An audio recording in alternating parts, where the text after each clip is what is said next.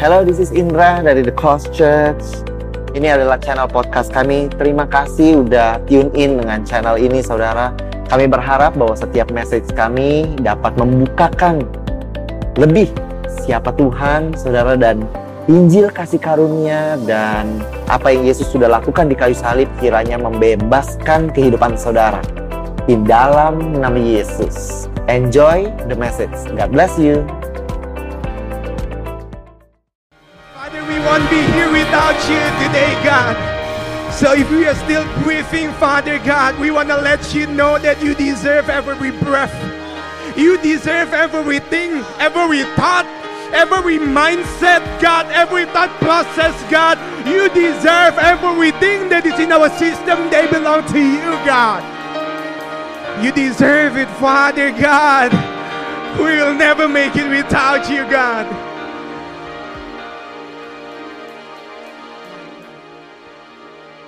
So we thank you, God.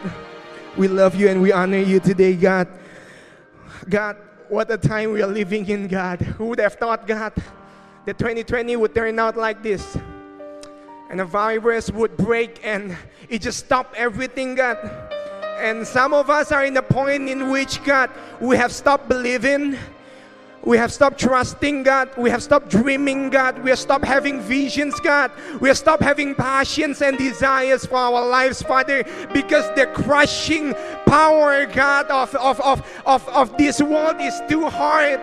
And the night seems too dark for us, God, to walk alone, Father, God. And today, God, if any of our friend, brother, or sister is feeling like they are in a dark place, Father, come to us. Come like a mighty wind, God. You alone, God, can take, God, and whip off of us, God, our cloth of shame, our cloth of bitterness and sorrows, and we place it to joy, God. We want you, Father God. We want you, Father God. So in Jesus' name we pray. Amen. Thank you so much, worship Him. Oh, come on. Thank you so much, worship Him. I love you. Thank you so much. Thank you so much. Wow, what a great presence of God. So, uh, before going into my uh, text, I just would like to let all of you all know that if I get crazy, or if I get loud, or if I be, or if I be singing, pardon me. I just feel like I've gone through so much darkness and sleepless nights and loneliness and hurts to not go all out for Christ and for Him alone, for Him alone. Only because of Him alone I could stand here. And if you feel like you need that same amount of resurrection power that only Christ has, let's open our hearts because the presence of God is in us. And He's chasing you and I, God. He's chasing you and I. God, help us. Help us. Okay, I'm going to uh, start to read before I go too long and be too loud. But really, thank you so much, worship Him. My God, I miss y'all. I miss y'all. Uh, we're going to be reading from uh, the book of Matthew twenty-six. From the verse of sixty-nine to seventy-five. And I will be reading from the New King James. Saya akan berbicara dari uh, New King James Version. Ayat yang ke-enam puluh sembilan. Peter denies Jesus and then he weeps bitterly. Now Peter sat outside in the courtyard. And then a servant girl came to him saying, But you were also, you were also with Jesus of Galilee. And then he denied it before them all, saying, I do not know what you're talking about. What you're saying, I know nothing. And then he goes on and says that when he had gone out to the gateway of that place in which Jesus was being punished by the Roman Empire, uh, he went out to the gateway, and another girl that saw Peter and said to those who were with them, This fellow also was with Jesus of Nazareth. But again, Peter denied. Now this time, kali ini, Petrus Petrus menyangkal pengenalannya akan akan Petrus menyangkal pengenalannya akan Yesus dengan bukan hanya menyangkalnya, tapi yang kedua kali dia menyangkal dengan bersumpah dan berjanji kalau saya nggak kenal sama sekali. I don't know that man. And then a little later, those who stood by came up and said to Peter, surely, bro, for sure, you were with Jesus. Mm-hmm, I know. I know you are with Jesus. Don't you be lying. I can tell. And then, I love this part right here. He says that your speech betrays you. How many of you all know that? Berapa dari saudara yang mengetahui kalau jika saudara sudah berjalan dengan Yesus, Christ will come and enter you.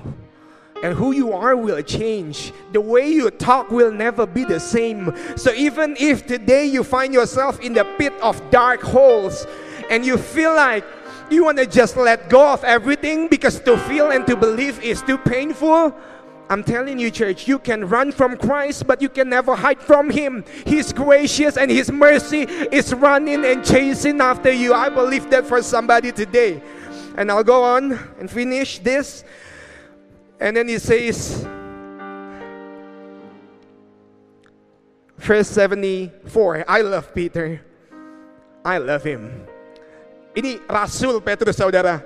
Then he began to curse and swear, saying, I do not know the man. I've been there. To feel pain so hurtful that I would rather just, you know, run away from things, run away from hope. So I don't have to feel the pain that disappointments and hopes can, can bring to our souls. This is our friend Peter, the man, the rock in which God will, Jesus will build His church on, and upon Him the gates of hell shall not prevail. It means that upon Peter, upon you and I, Jesus Himself will build His church. And if today we are fighting against coronavirus and the impacts that corona can bring, the depression, the frustration, the joblessness, the the the, the anger and and the loss of health, the loss of things that matter in life. I'm telling you and I today, church, because I need this for myself. We are the rocks in which Jesus will build His church on. And if we are still here on earth, it means we haven't lost the battle. We have not lost the battle. It doesn't mean how we feel today, but we have not lost the battle. So Peter cursed and swore that he did not know the man.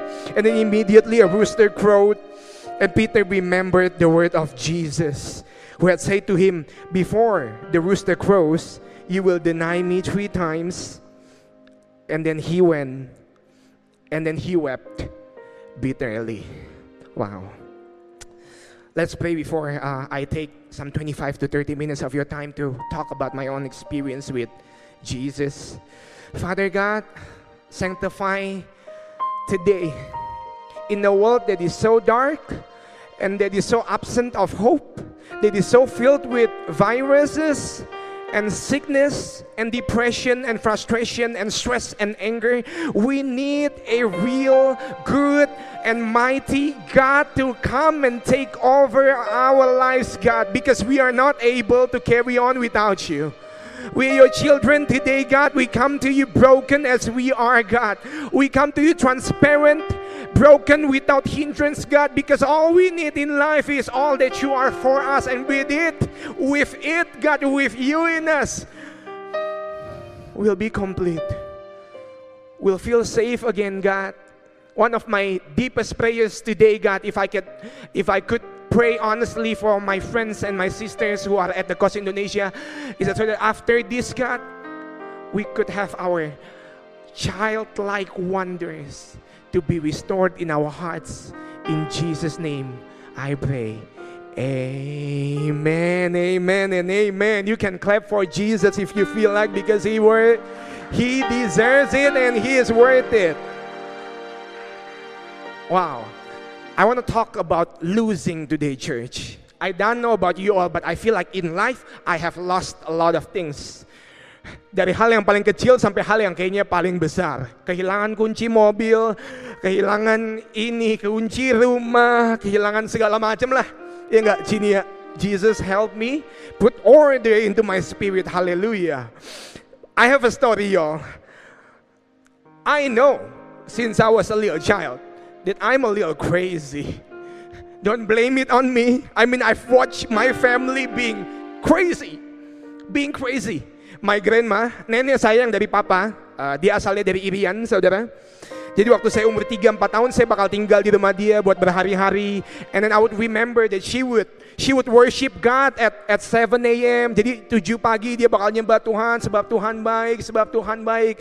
Dan jam sebelas siang dia bakal ketok pintu kamar kos-kosan dia. Karena dia kerjanya jaga kos-kosan yang di tempat dia. Dia pemilik kos-kosan empat puluh kamar. Terus dia bakal ketok, dia bakal gedor, dia bakal bilang, "Lu mau bayar gue sekarang? Karena utangnya udah lama, atau gue bawa pisau ke sini?" It runs in the family. My mom when I was a little kid, jadi waktu saya S D, dari kecil saya suka ngomong, saudara. Saya nggak tahu kalau sekarang rapot S D, S M P, S M A kayak gimana, tapi waktu saya S D, rapot itu guru bisa kasih komentar. Dan kurang lebih saya usia, saya lupa tapi S D, belum lulus S D, di usia saya menjajaki persekolahan S D, guru saya tulis komentar di rapot saya. Dibilang, e, Bapak, Ibu, tolong diperhatikan, Joshua suka berbicara di kelas. And then when my mama picked me up and see that report in front of that school that I was going to, dia lihat, dia baca, dia banting, dia bilang, jangan main-main tuh guru. Bilang dia jangan main-main. But she loves God, but she's also crazy. I didn't learn this from myself. I didn't learn this uh, with myself. Gua, saya lihat dari orang tua dan keluarga saya sendiri. Kita darahnya merah banget, guys. I'm very sorry. God help me. Mama Ambon Manado, Papa Chinese Irian. God help me. I don't need anything crazy in this world to happen to me to get me crazy. I is crazy. I woke up crazy. I know. I woke up crazy. Jadi, tapi saya nggak tahu kalau saya segila itu. Sampai satu tahun setelah saya menikah dengan istri saya. Istri saya terkena kecelakaan mobil yang lumayan fatal, saudara. Di mana mobil kita hancur dan lumayan rusak. Parah. Cuma jalan kaki tiga menit dari apartemen kita. Tapi istri saya kecelakaan. Terus waktu saya ditelepon sama istri, dia bilang, e, Babe, aku kena kecelakaan. Saya kaget banget. Baru bye-bye dari lobi, ditelepon, Babe, aku kena kecelakaan. Karena persis di depan apartemen. Tempatnya kosong padahal, saudara. So I went out. Jadi saya keluar buat tolongin istri saya. And I was like, God help me. I need your Holy Spirit to be calm. Tapi saya nggak tahu, saudara. I can lose every piece of calm, chill, cool, and collectiveness that is in me in one sweep of a moment. Karena waktu orang itu lagi telepon, nggak tahu orang kantor atau siapa, saya udah sama istri saya. Orang-orang udah mulai kumpul rame. Ada banyak, ada Gojek sekitar sepuluh dua belas orang, satpam, uh, dan pelaku A dan pelaku B, pelaku B mungkin istri saya, pelaku A lagi di sana lagi telepon kantor atau siapapun itu. Lalu uh, saya bilang sama istri, udah kamu tenang aja, it's okay gitu maksudnya, we'll take care of this.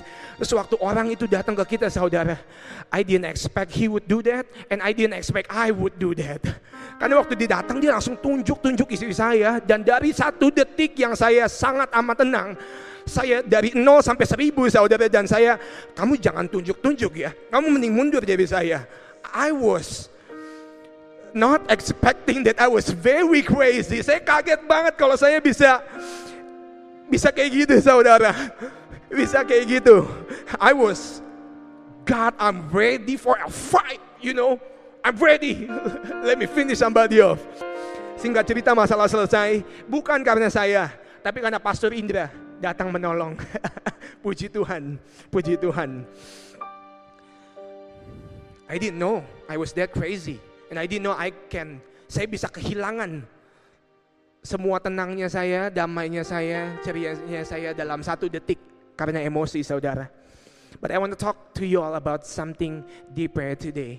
Have you ever felt like in your walk, in your journey, in your life today, life just happened at you and it crushed everything. Everything that you have hold, you have held dear. A tragedy, a sickness. You wouldn't, kita nggak pernah nyangka kok bisa sakitnya kayak gini. Kita nggak pernah nyangka corona bisa Kejadiannya seperti ini, saudara, kita semua kan semangat banget. dua ribu dua puluh, yes, dua ribu dua puluh, dua ribu dua puluh, perfect vision, the time that peace will be restored at the cost, amen. And then Corona happened, and everything was put at stop, at rest, on hold. And we lost a lot of things, we lose so many things. Kita kehilangan kesehatan kita. Ada beberapa dari kita yang kehilangan orang-orang yang kita cintai, physically kita kita cintai dan dan kehilangan karena pandemi ini. Ada juga saudara-saudara kita di gereja yang kita kenali kehilangan pekerjaan mereka, kehilangan karir mereka. Everything is put at stop. Kehilangan mimpi mereka. Bayangkan saudara, siapa yang bisa bayangin mal di Jakarta bisa tutup selama lebih dari enam minggu. And everything is put at stop. Dan begitu banyak kita yang kehilangan pekerjaan, karir. Dan bahkan dampak dari kehilangan yang kita rasakan sekarang adalah dampak yang lebih besar.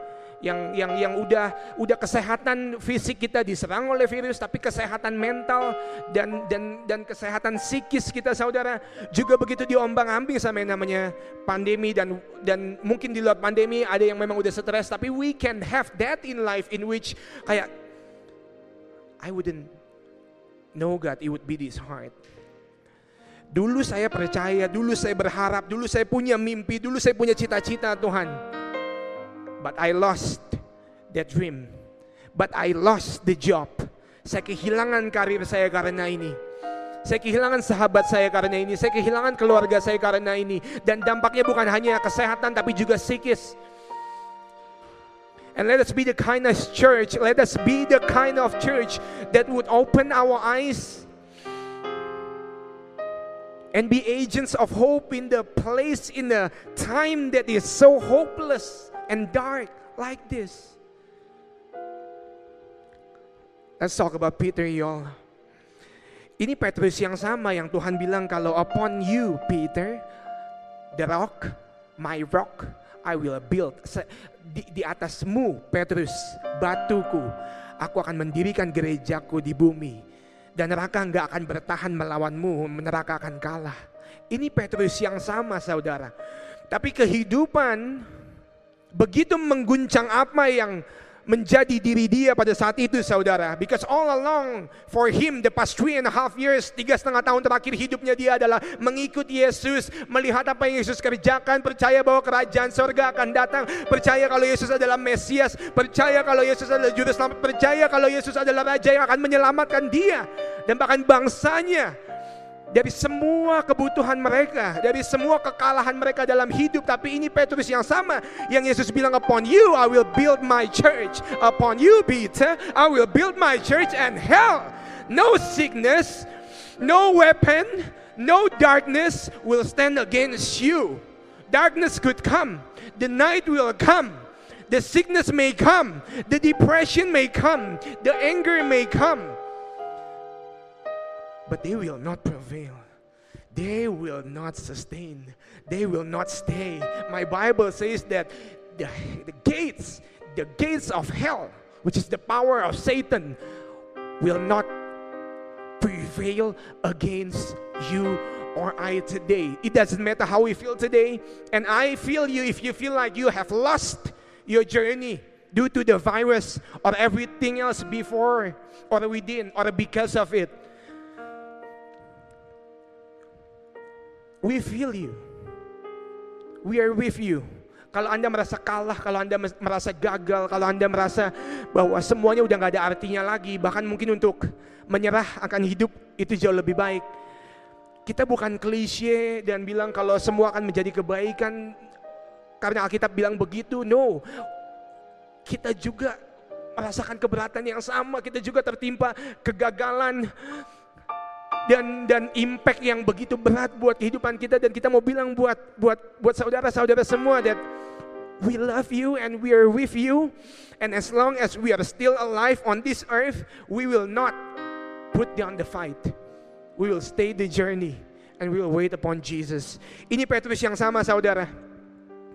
At one night, in just one night, every hope, every dream, Every inspiration, every aspiration, every thought about the future was about Jesus building his church with Peter.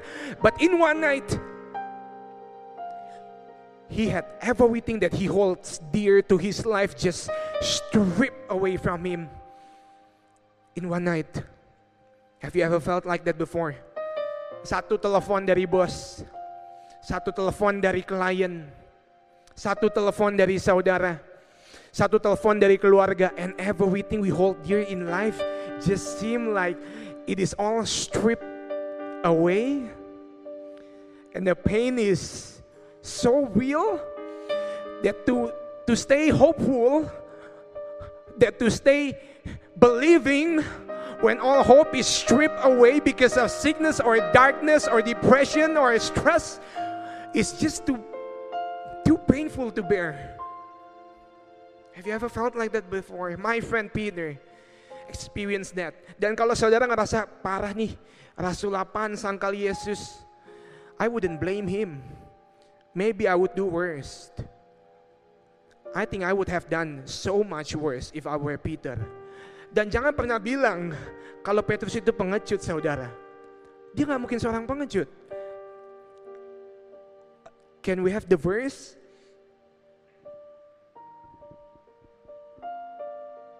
Karena di malam yang sama, saudara, di malam yang sama di mana Yesus sedang ditangkap di Taman Getsemani, Petrus yang sama yang menyangkal Yesus, yang kita temukan sekarang menyangkal Yesus, adalah Petrus yang sama waktu di Taman Getsemani Yesus mau ditangkap sama para prajurit, dan dan rasul yang sama yang diajarkan untuk mencintai dan mengasihi. Rasul ini, oh my Lord, I love Peter. Nabi yang sama, pengkhotbah yang sama, pendeta yang sama, pendoa yang sama.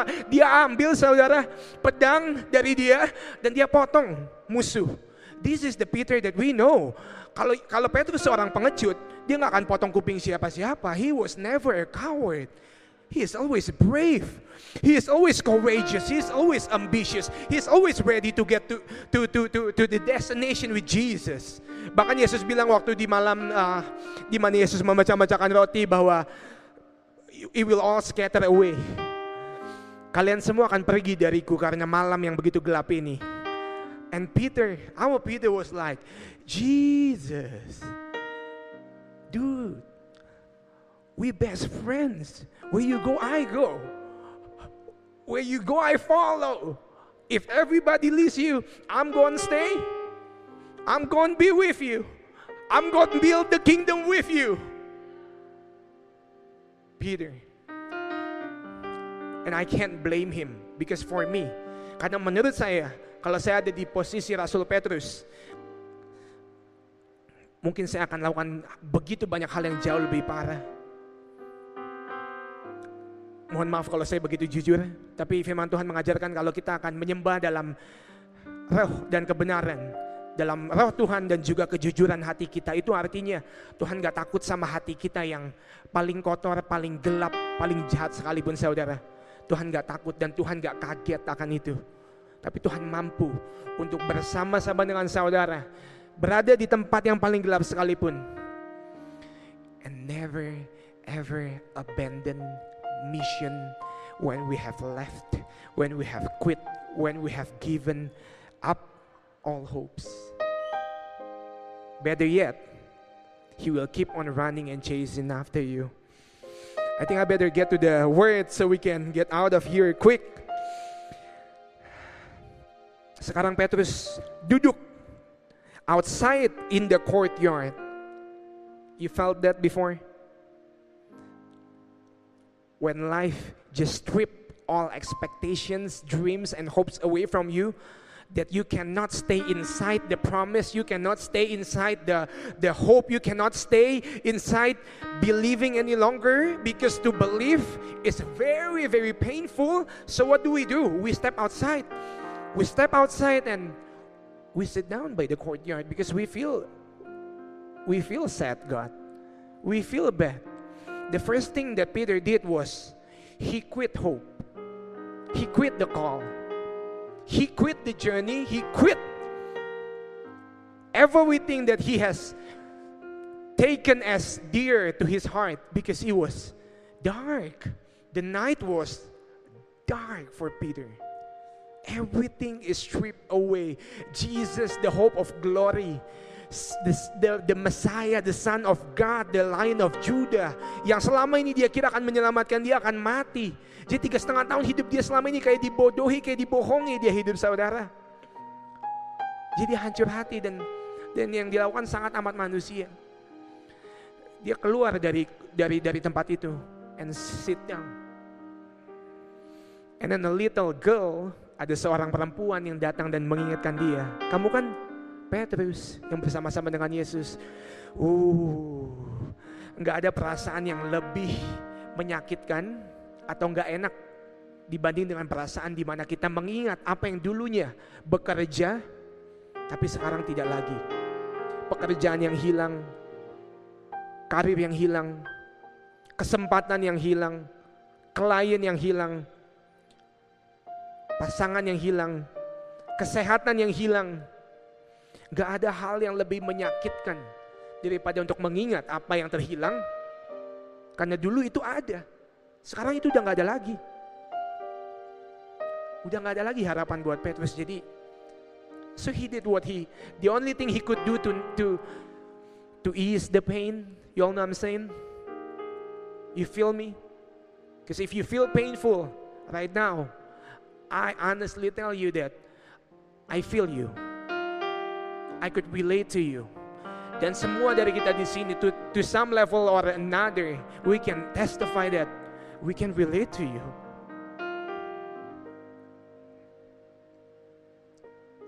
So, jadi mari kita buang semua kebohongan iblis itu yang mengatakan kalau kita sendiri, cuma kita doang yang putus asa bertahun-tahun, cuma kita doang yang stres bertahun-tahun, cuma kita doang yang gak ada pengharapan bertahun-tahun, cuma kita doang yang begitu-begitu aja bertahun-tahun. Mari kita buang kebohongan itu jauh-jauh, karena Yesus ada di sini. Broken as we are today, there is hope in the name of Jesus. And I just want to tell this to somebody hearing today, because I needed this and I got this from my own Jesus, my own Father, that there is a healing for your soul today in the name of Jesus.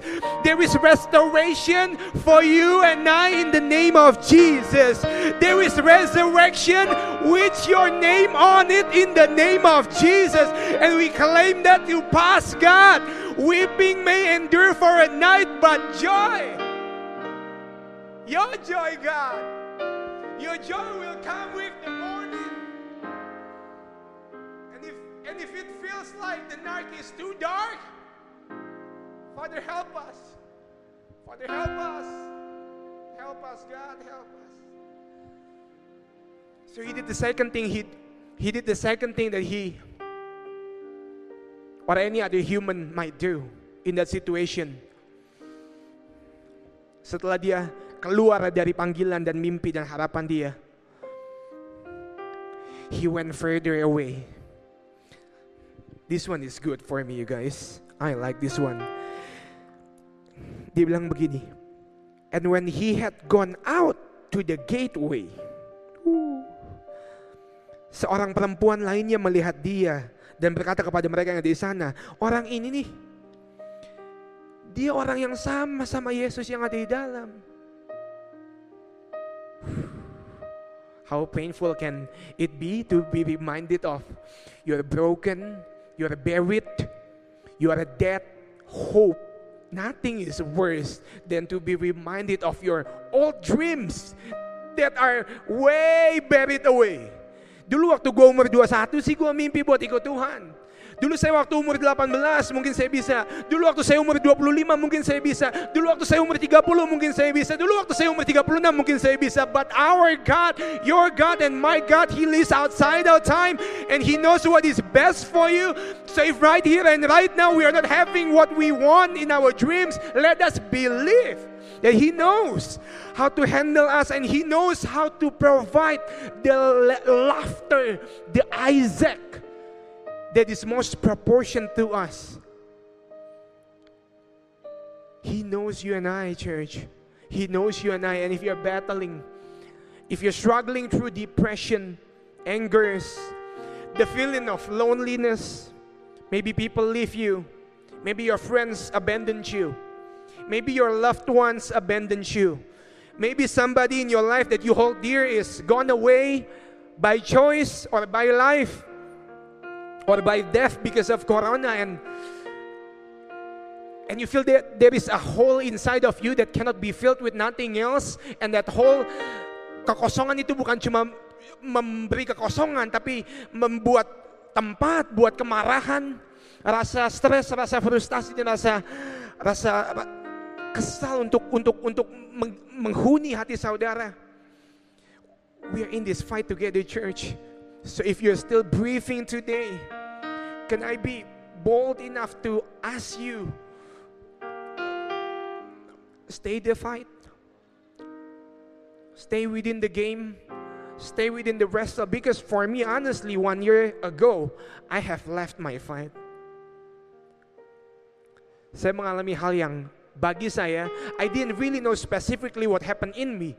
Tapi hati saya sebagai seorang anak muda, hati saya merasakan bahwa apa yang selama ini saya impikan dan cita-citakan begitu jauh dari saya, begitu nggak mungkin buat saya, dan apa yang saya alami sekarang ini begitu menyakitkan untuk saya bisa percaya, untuk saya bisa bisa ber, bisa duduk tenang dan percaya kalau Tuhan baik dan niatnya baik buat kehidupan saya. Karena apapun yang saya alami satu tahun lalu rasanya pahit dan rasanya pedih, rasanya kosong. Mau diberkatin kayak apapun nggak ada nggak ada bedanya, mau mau mau kena sakit hati kayak apapun nggak ada bedanya setelah setelah hidup begitu menyakitkan.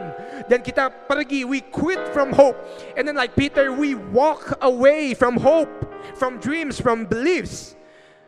All we are left with is that brokenness, kerusakan, kehancuran sistem hati, di mana bahkan kalau kita diberkati sekalipun kayak nggak ada artinya lagi, Zach.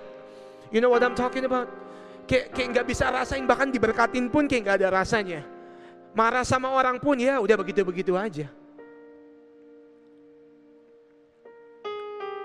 Life has such a way, church. Life without Jesus has such a way to take life from you and I. It can, and it does it to everyone all around the world. So Peter denied again, dengan bersumpah kali ini, saya nggak kenal siapa itu.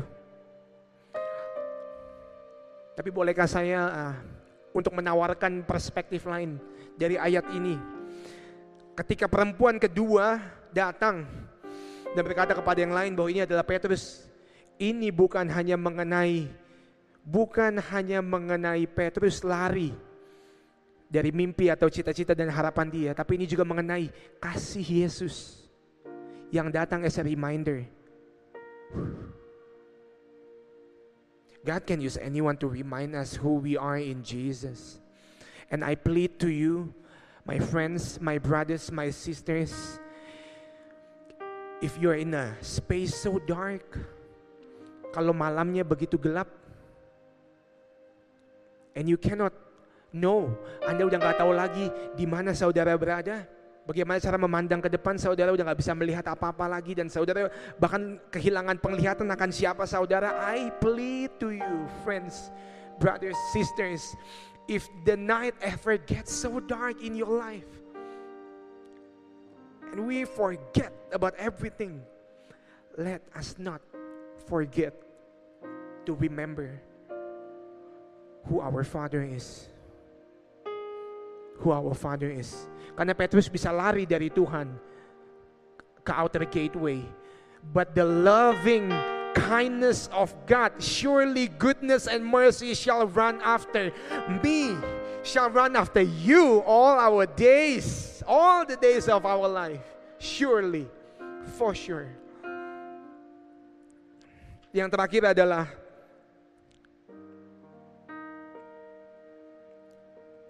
beberapa orang yang bilang kepada Petrus, kalau engkau bersama dengan mereka, engkau Petrus yang sama dengan murid-murid Yesus itu. Saya bisa bilang ini karena satu hal. Kata kelompok itu kepada kata kata kata kelompok itu kepada Petrus adalah I can tell that, oh, this one is good for me. Saya bisa bilang kamu sama dengan Yesus, kamu adalah grupnya Yesus, karena your speech betrays you. Painful as it is, kalau kita jujur sama hidup saudara. Kadang kita mau lari dari Tuhan, kita mau lari dari pengharapan, kita mau lari dari semua yang berarti buat kita. Tapi Yesus yang pernah menyelamatkan kita sekali untuk selama-lamanya, dia nggak bisa keluar dari kita sehingga pengharapan dan dan dan dan masa depan itu tetap ada. You say that I have lost, you say that you have given up, but you're still here, you're still tuning into church, and if you're still alive and breathing, I pray to dear God today, God, that the same resurrection power that raised Je- that raised Jesus from the death can raise our friends today, God, can raise us up from from dead dreams, from dead hopes, from disappointments, God, from abandonments, God, because you are able, God, and you do hold the power, God. You do. You do, and we need you, God. We need you, Father God. Dan setelah dia bersumpah, ada berapa banyak waktu lagi saya punya? Lima menit. Lima menit. Okay. I, five minutes is okay. Setelah dia berswear, curse, dia mengutuk, dia bilang dia gak kenal Yesus. And then the rooster crowed. Rooster crowed. Ayam yang berkokok. Membuat dia mengingat. And then Peter remembered Jesus. Mazmur berkata, weeping may endure for a night, but joy will surely come with the morning. Kalau hari ini saudara merasakan apa yang saya pernah rasakan selama beberapa lama terakhir, karena hidup can just strip away everything from us, dan saudara merasa bahwa kayak udah gak ada artinya lagi untuk berharap. Pandemi, semua orang W F H, bagaimana saya bisa cari kerja, saya baru lulus. Kerjaan hilang, klien hilang, bisnis hilang, mobility hilang, health, kesehatan hilang, damai sejahtera hilang saudara. Dan di tengah-tengah semua kehilangan yang kita miliki, if you and I are still alive, can I bring an honest plea? Stay. Stay even though it is painful. Stay. Stay. Karena bahkan sampai di luar dari courtyard manapun, dari tempat manapun kita mau berlari dari Yesus, He can still come and heal you. Dan waktu Petrus mengingat Yesus, dia menangis. Dan dia ingat, dia ingat apa yang berarti buat dia. Oh, there is something powerful when we remember who we are in Christ. There is something liberating, ada sesuatu yang membebaskan saudara ketika kita mengingat siapa dan apa yang kita miliki di dalam Kristus. Tuhan, kalau hari ini kita gak bisa ingat apapun Tuhan, karena rasa sakit yang hidup telah lempar untuk kita itu begitu dalam Tuhan, sehingga untuk berharap dan merasakan pengharapan atau mimpi atau cita-cita lagi Tuhan itu begitu sulit, begitu menyakitkan, sehingga yang kami lakukan adalah kami Kami quit, kami kami keluar Tuhan dari pengharapan kami, and then we run away, kami lari Tuhan, lalu kami kubur semua mimpi kami Tuhan, jauh-jauh we went away Tuhan. Kami berdoa Tuhan, biar kasih-Mu yang sama Tuhan yang mengejar Petrus sampai dia ingat kembali siapa dia Tuhan, bisa menemukan kami malam hari ini Tuhan, siang hari ini, pagi hari ini, atau kapanpun kita mendengar firman ini, atau kapanpun kita melakukan gereja ini di The Cause.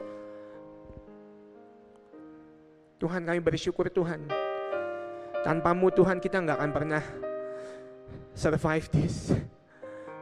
I honestly believe that I will never survive Corona without Jesus. I cannot. I cannot. It's a very, very painful time for a lot of people. And if you feel like giving up, if you feel like quitting hope, if you feel like you have lost the battle, You have lost everything that was important to you because life, Corona or not, has stricken you in, in, in such a way that all you want to do right now is just quit and run and go away. God, I pray to dear God, today, God, that the same healing power that resurrected Lazarus, God, from the grave could come and enter our soul, God, could come and bring the kinds of healing that our mind will never think that you, you can do to us, God. The psalmist said, Daud berkata bahwa, I would have lost heart. Saya pasti udah kehilangan hati saya. If I had not believed that I will see goodness, your goodness in this land of the living. And I can relate. Hati saya sudah hancur, berkeping-keping, runtuh, dan udah gak ada artinya lagi kalau bukan karena saya percayanya dikit banget, tapi karena Yesus begitu baik saya bisa dijadikan percaya, karena Yesus selalu setia, karena Yesus selalu ada, jadi saya bisa percaya lagi, mau gak mau saya percaya lagi. Kalau saya akan melihat kebaikan Tuhan, kemurahan Tuhan di tengah-tengah dunia yang bahkan gelap ini sekalipun. I want to remind you today a simple message today, church, that you and I, it doesn't matter how dark your night feels like, because mine was very dark, and honestly I was at the point where I've lost it all. But Jesus, my rooster, my morning, my joy.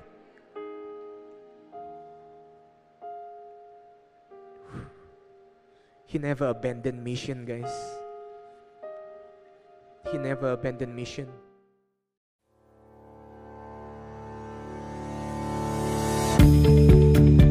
Terima kasih lagi sudah mendengarkan episode ini, saudara, dari podcast ini. Thank you so much, saudara.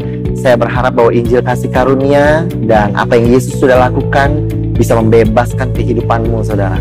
Kalau saudara diberkati, saya mengundang saudara untuk share, saudara, um, sermon ini baik secara pribadi kepada your friends and your family, saudara, atau you can screenshot dan kau bisa bagikan kepada sosial media, saudara, dan jadilah terang, saudara. I hope Um, message ini melalui saudara bisa memberkati lebih banyak orang lagi. Dan kalau saudara diberkati, saya mengundang saudara untuk subscribe kepada channel podcast ini. Again, I want to thank you. Berterima kasih kalau saudara mendengarkan dan mengizinkan dirimu diberkati dari apa yang kami lakukan. Terima kasih, Tuhan berkati. God bless you and bless you and bless you again. In Jesus' name, amen.